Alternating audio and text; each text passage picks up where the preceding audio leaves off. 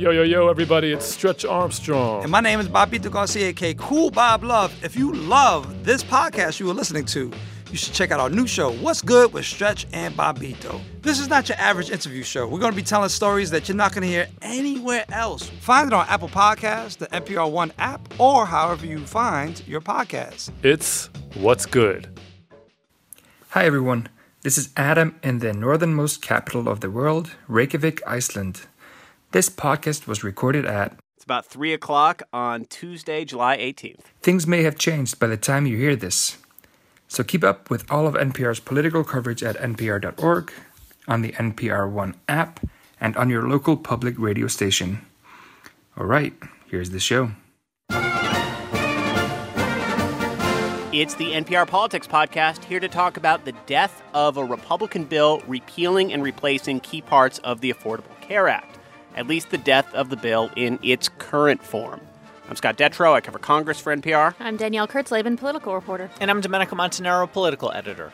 All right, and we're here again. This is how many times have we done the death of healthcare, the resurrection of healthcare, the death of healthcare, the zombie healthcare bill. Yeah, but here we are. This this was a big moment. It's like we were talking about by our desks today. I kept thinking of that scene at the end of one of the uh, Austin Powers movies where Mike Myers yells at one of the villains, "Why won't you die?" like, which is not how I feel about the healthcare bill, but I but really it's more about how like this thing, it just keeps coming back. But this was the second draft of the Republican Senate bill, the Republican House bill on their second try. They got it through. This try, they did not. This is a major blow mm-hmm. to all Republicans involved. It's a major blow to President Trump. His approval rating is lower than any recent president uh, in this same time period, and this makes it a very difficult thing for his agenda going forward.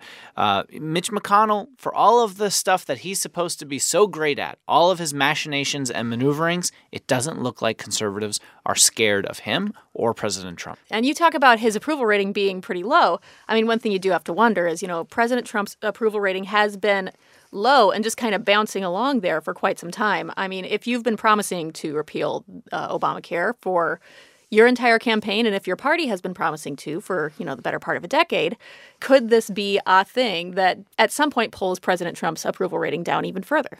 All right, why don't we pause for a second and, walk through what exactly happened over the last day or so? Uh, the first half of the podcast, we'll talk about what just happened, and the second half, we'll talk about what comes next. A couple different choices Republicans have to make. So, so just to recap, last night, just before 9 o'clock, you have Republicans Mike Lee of Utah, Jerry Moran of Kansas, putting out statements at the exact same time saying, nope, they could not vote for the current Republican bill. Collusion? I mean, it's, it's interesting they did it at the exact same time. Yeah. I can't get in their heads, but you got to assume no one wanted to be the one person that tanked this bill. So, uh, can you recap what the reasons they said was for not voting for this? Yeah. So, I mean, they both listed a few reasons, but uh, you saw some congruities in between the two of their statements. Mm-hmm. Mike Lee, for example, said, you know, it doesn't repeal all of the Obamacare taxes. He said this in a statement.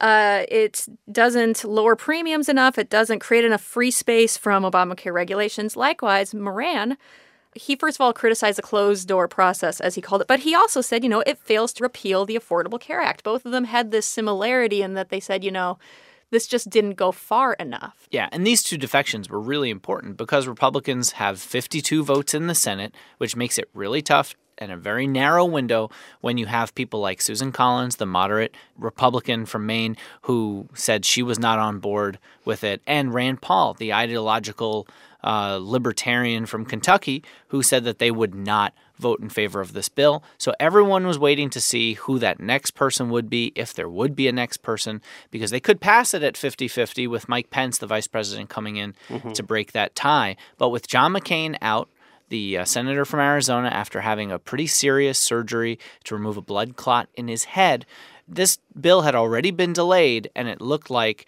uh, Moran and Lee got together to say, you know what, let's just kill this once and for all right here. So they made those statements uh, last night, right after a dinner had broken up at the White House. Uh, President Trump had had a lot of Senate Republicans, clearly not those two, uh, over for dinner. This They were by- all yes votes. Yeah. Okay. This was not like a dinner to sway people. These were all yes votes. Uh, Can, can we just reflect on the kind of whiplash that we have here on on healthcare? I certainly do. I mean, as of yesterday, like you said, Domenico, uh, we were thinking, you know, Senator McCain, he's going to have the surgery. We're going to have to wait to figure out what happens. The very fact that we just keep kind of being uh, slingshotted back and forth on this bill. I mean, it's you can be sitting at home at you know at 10 p.m. in your pajamas, and you know something new happens. Let's take a listen to what Trump had to say today about this.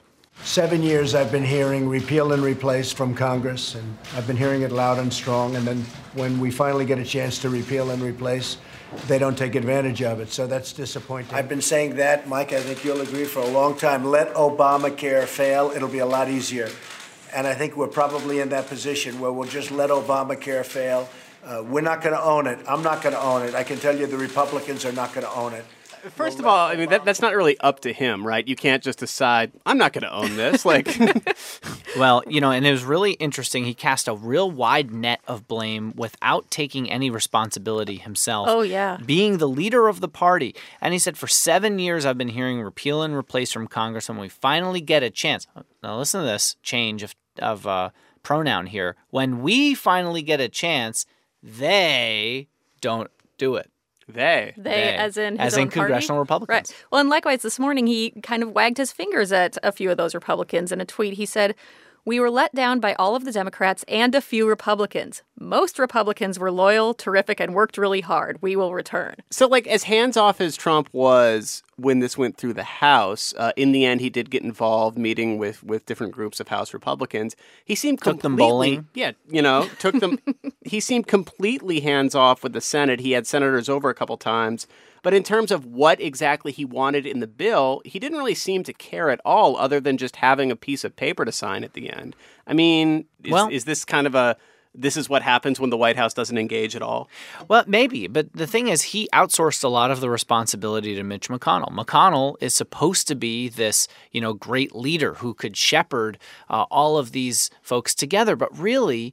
You know, I think there are some questions that have to be asked of Mitch McConnell and his leadership abilities and and the status that he has as this, uh, you know, knower of the rules who can really get so many things done, because he wasn't able to marshal this together, and he's frankly never had to do the job to govern as a majority leader. He has made his reputation as somebody who could stop an agenda when it came to Barack Obama and the Democrats, but this transition away from Republicans to be the image of the party of no, they're having a lot of difficulty with doing post Obama. Now, President Trump certainly didn't look like he put a whole lot of skin in the game, which I guess gives him some plausible deniability uh, for responsibility. But that uh, is not much in leadership, something that President Trump, when he was Donald Trump in 2013, had tweeted about leadership, saying that. You know, if something doesn't get done, it's also your responsibility. Right. Well, and I mean, I would also add, by the way, that I, in terms of Donald Trump having a hand or not in policies, I mean, so what has he been doing amid all of this? Well, he's been having these kind of theme weeks at the White House. There was Infrastructure Week not terribly long ago. This week was Made in America Week. But also, there is a certain kind of consistency here, I would say, much in the same way that Donald Trump didn't seem to give Senate Republicans, you know, any super specific, hey, do this, this, and this in your bill instructions. Mm-hmm. Likewise, a lot of these weeks that he has, a lot of these things where he's like, here is my policy du jour, he does not get specific. This is just one of his things is broad strokes, not real policies. You'll remember his tax reform policy that he came out with was bullet points on a sheet of paper. I mean, this is just kind of how he does. Well, maybe, but President Trump wanted a political win. He wants political wins rather than diving deeply into the policy. And one of the problems with, with that kind of approach as a president is that it makes it very difficult for you, the number one salesman of your own agenda, to go out there and actually make the sale rather than saying, oh, Democrats are obstructionists you know, he wasn't able to go out and sell each of the pieces that Americans found to be odious. You know, Barack Obama, for all of the problems that the healthcare bill wound up having and the, the stops and starts, he was the best spokesman for that policy. And That he was- actually went out and campaigned for it. went out and campaigned for it, knew the details, went into the depths. Frankly, there's a lot that this Republican Congress and this Trump White House could learn from the way that the Obamacare uh, sale went. Uh, it didn't go perfectly, but there are a lot of things they could have looked at and improved on instead of just thinking, that's how Obama did it, it must be wrong. Though, speaking of the salesmanship, and I guess we'll talk about this more when we're looking forward, but for all of that salesmanship that Obama did, and it was enough to get the bill passed, which, as we know, who knew it was so hard? It's hard. uh, when all that salesmanship was actively happening, the policy, the bill, the law was not that popular, and then Obama goes away, and it's suddenly very popular. And I've I've reported on this. Uh, there's a thing called relative deprivation, which is a fancy way of saying, like, you know, give me something and then try to take it away, and you know, I now have ownership of it. You know, I'm going to be more upset once you take it away than beforehand when I didn't have it to begin with. Even if you didn't seem to want it. R- right? Yeah, and you know, like we've seen, public opinion has bounced. In a pretty significant way for Obamacare. Now, a modest majority, but a majority of Americans now approve of Obamacare, which was not the case while President Obama was in office. But, you know, if you poll people on the individual things that are in Obamacare, a lot of them, people really like them. People like coverage of pre existing conditions. People like having their 26 year old, or their up to 26 year old, being able to stay on their insurance. They don't love the individual mandate, but the rest of it they do seem to like.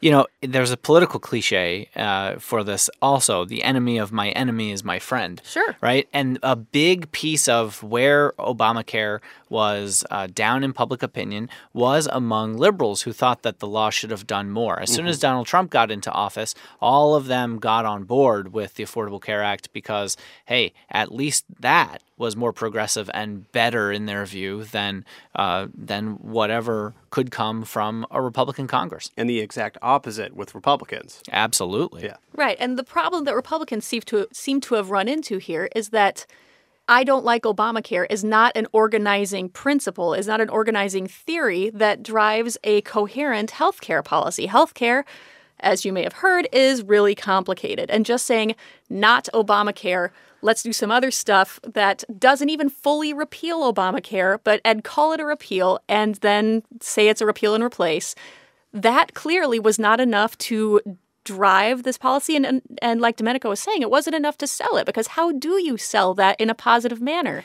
They mainly sold it in a negative manner. It's not Obamacare. Yeah, and the other policy problem that Republicans have, frankly, is there's really only two big ways to overhaul healthcare. There's one, you either have this big government funded single payer system, which a lot of liberals and progressive want, something uh, akin to what's done in Canada or the United Kingdom, or a hybrid market based system, which is what the Affordable Care Act is, and which was designed originally by conservatives at the Heritage Foundation as an alternative to Hillary Care. So if you're Republicans and you're trying to get rid of this thing you don't like in Obamacare and try to craft an alternative to it that's built around market based principles, how do you change it all that much than what's already out there? All right. Well, Danielle, you said before that that not Obamacare is not an organizing principle. That being said, it seems like they're going to give that a try again now. Sure. Uh, we're going to take a quick break and come back and talk about repealing it without replacing it, which seems to be the new plan, or maybe not. All right, we're back. The question is what happens next in the wake of the surprise announcement from Lee and Moran? Republican leaders were quick to move forward. Here's Mitch McConnell on the Senate floor this morning. In the coming days, the Senate will take up and vote on a repeal of Obamacare combined with a stable two year transition period as we work toward patient centered health care.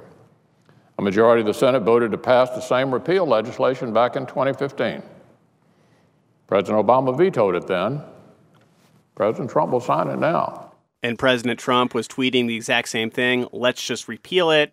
There's a couple problems with that. First of all, the fact that McConnell and Trump and many other Republicans, when this was initially thought about uh, back in January, decided no, that would be a pretty strategically bad idea. Here's a, what's really a problem for Republicans 25% of Americans said that they were in favor of repeal only in our NPR PBS NewsHour Marist poll. That's what President Trump and Mitch McConnell are talking about now. That may not sound like a lot, but only 7%, 7, wanted uh, to have the Affordable Care Act stay in place but do less, which is what the Republican Party was trying to do. The plurality in our poll, 46%, said that they wanted the Affordable Care Act to stay in place with some fixes. Right. And I mean, you know, here here's another big problem. The CBO back in January did an analysis of a repeal plan and it said that it would leave 32 million more people uninsured in uh, a decade from now than there would be otherwise. Now compare that to these bills. Uh, the House bill, the AHCA, initially was what, 23 million? The Senate bill was initially 22 million. I mean, so 32 million is even bigger than those already big numbers. That is a problem. And the other thing that I keep thinking about here, by the way, is the last time that Congress passed something and then said, you know, we'll do more later. We can fix it later. Was sequestration. And sequestration oh. happened. And People later th- still hasn't come. Yeah, people it? thought it wouldn't happen. People thought, you know, this whole scheme of all of these spending cuts that we're going to put into place. like th- they're just too crazy for us to actually do and then it happened so i mean i don't know if you say, you know, repeal now, replace later, I don't know if Congress members can hold themselves to that. So, so back to this bill, you flag some kind of policy and strategic problems. Mm-hmm. The more short term problem is political, and that's the fact that this plan already doesn't have enough votes to pass. Uh, several Republican senators were quick to come out and say, yeah, I'm not a vote for only repealing and doing nothing. Uh, Shelley Moore Capito put out a statement. Uh, Susan Collins said this to reporters in the hallway. I do not think that it is going to be constructive uh, to repeal a law that at this point is so interwoven within our healthcare system and then hope that over the next two years we will come up with some kind of replacement. I think so. This this plan, which is like Plan C, Plan D, Plan E, I don't know it already it's, it's been around for like half a day and already does not have enough votes to go forward. So, so what do, what do they do? Well, McConnell's argument for why to do this was because in 2015 they voted on something similar and it got a majority support from Republicans and eventually vetoed by President Obama. Real easy to do when there are no real consequences and you know that it's going to be vetoed by the president. Far different when you are tasked with governing and still saying no. So here's something McConnell said this afternoon when, when asked about what, what the timeline is going forward, and it sounds like he doesn't really have an answer for it. Well, I think we'll have to see what happens. We will have demonstrated that Republicans by themselves uh, are not prepared at this particular point to do a replacement. And that doesn't mean the problems all go away. And uh, you'll have to look at our committee chairman and their ranking members. Uh, my suspicion is there'll be hearings about the crisis that we have, and we'll have to see what the way forward is. Committees, hearings, this idea of we're doing this before the end of summer seems to be long gone at this point. And crisis, don't don't yeah. forget the crisis we're in. You know, it's funny. The Congressional Budget Office, the Kaiser Family Foundation have both said that Obamacare is not in a death spiral, that there are pockets of problems, but that, you know, the crisis that Mitch McConnell is trying to show and President Trump is trying to say it's dead, it's gone, those aren't exactly accurate. Right, yeah. So the Kaiser Family Foundation just last week said, you know, look, the individual market is stabilizing, as they put it. They said that insurers are regaining profitability. Now, insurers have been pulling out, saying, you know, we just, this is a money loser for us. Why should we do this? Well, it appears that that is turning around in many places, not all places. It is totally true that the markets are fragile, I believe is the word Kaiser used in some places. And the other thing is this Kaiser does point out, you know, look, premiums are going up. Things are not perfect in Obamacare, but things are improving in pretty substantial ways when it comes to the outlook for insurers in these markets overall. So it's really it really does not seem true given this data and given recent data from the Center for Medicaid and Medicare Services. Likewise, it doesn't seem at all true to say, you know, that Obamacare is in a death spiral. So here we are, mid July. Seems like this is going back to the drawing board. Did the Republican Party just waste more than half a year on a totally failed effort? Well, look, Republicans had to try to do this. I mean, they are uh, they've been promising for seven years, as Donald Trump said, uh, to repeal, and then they said to replace Obamacare. They took some 60 votes dealing with repealing parts of or Obamacare entirely. So they had to do something. But it's amazing still that they did not come up with something, have something ready to go within that seven years' time. They had plenty of people in the minority uh, and in the majority in the House to be able to try and come up with something. I think Republicans, frankly, are in a brand crisis. Mm-hmm. They have a Republican in the White House as president who does not agree with Republicans, you know, establishment Republicans as a whole. And establishment Republicans are the ones who are running things in Washington. And I think Donald Trump was willing to take that so long as there was a win. He was willing to defer to Mitch McConnell as long as he felt like he was getting something out of it. Now, it's going to be really interesting to see what Trump's approach becomes. Originally, Trump had started talking about wanting to work with Democrats and Chuck Schumer. Recently, he's decided he's not doing that. But as we know, Trump can change like the wind. And where does he decide to go? What does he decide to do? How does he decide that his base uh, is is rallying around him or not? And what do they want? There's a lot to be written still on this. All right, so last question on this. Uh, the response you've seen from Democratic senators, uh, liberal activist groups, the last few times, ever since the House bill first seemed to be dead, then came back and passed, was this isn't dead yet. This could still happen. We need to keep making calls. We need to keep being active on this.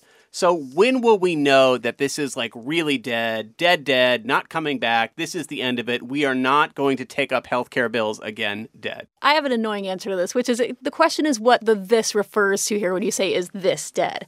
I mean, if if you're talking about the desire to repeal Obamacare, mm-hmm. you know, I was thinking about this earlier. One could argue that the ability to repeal Obamacare was dead a long time ago. I mean, like I was saying earlier, like Bruce Willis. huh? Six, is this Sixth Sense? yes. Oh, it's been dead the whole time. Who's Haley Joel Osment did this in this uh, analogy? Okay, no, but I mean like. I guess you if you're. Yeah, yeah. So I see dead policies. All right, no, so it's that Obamacare has become intertwined in people's lives. I mean, this bill, as various conservative lawmakers pointed out, and it's true, this bill was not a full repeal of Obamacare by any means, nor was the House version. You kept the basic infrastructure of Obamacare in place, aka the markets. That was basically Rand Paul's argument. Yeah, I mean, you, you know, you can get rid of the mandates, and those were, you know, big parts too, but my point is that Americans now like a lot of Obamacare. It's a part of their lives. Getting rid of Obamacare at this point, that is entirely dead. Now, whether you say we're going to fiddle with the healthcare system and call it an Obamacare repeal, honestly, I don't know. But at a certain point, I wonder if, you know, Obamacare stops being the boogeyman that it is right now. Mm-hmm. I mean, even, or even attaching President Obama's name to something, because of course he's not president anymore. Domenico, any thoughts on that? On whether the bill's dead? I have other yeah. thoughts, but. All right. What are your other thoughts? grab bag. Let's hear it. My grab bag of thoughts.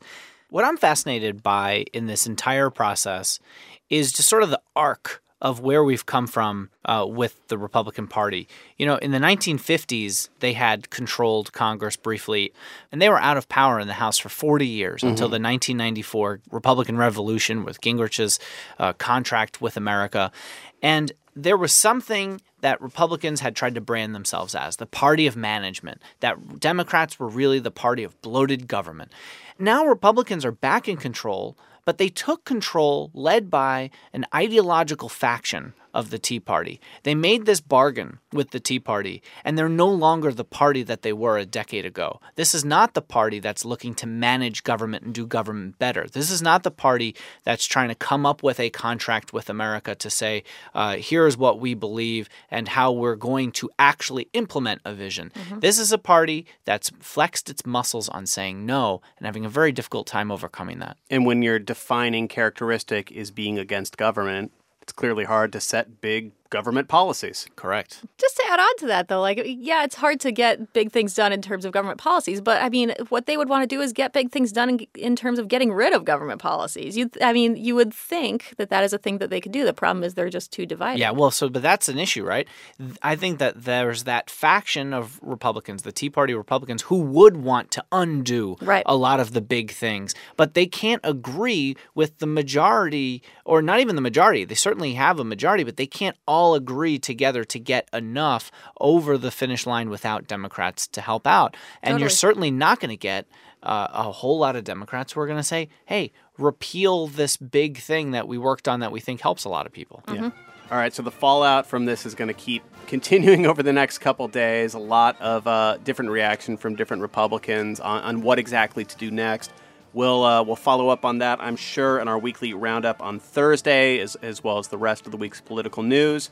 Uh, I'm Scott Detrow. I cover Congress. I'm Danielle Kurtzleben, political reporter. And I'm Domenico Montanaro, political editor. Thank you for listening to the NPR Politics Podcast.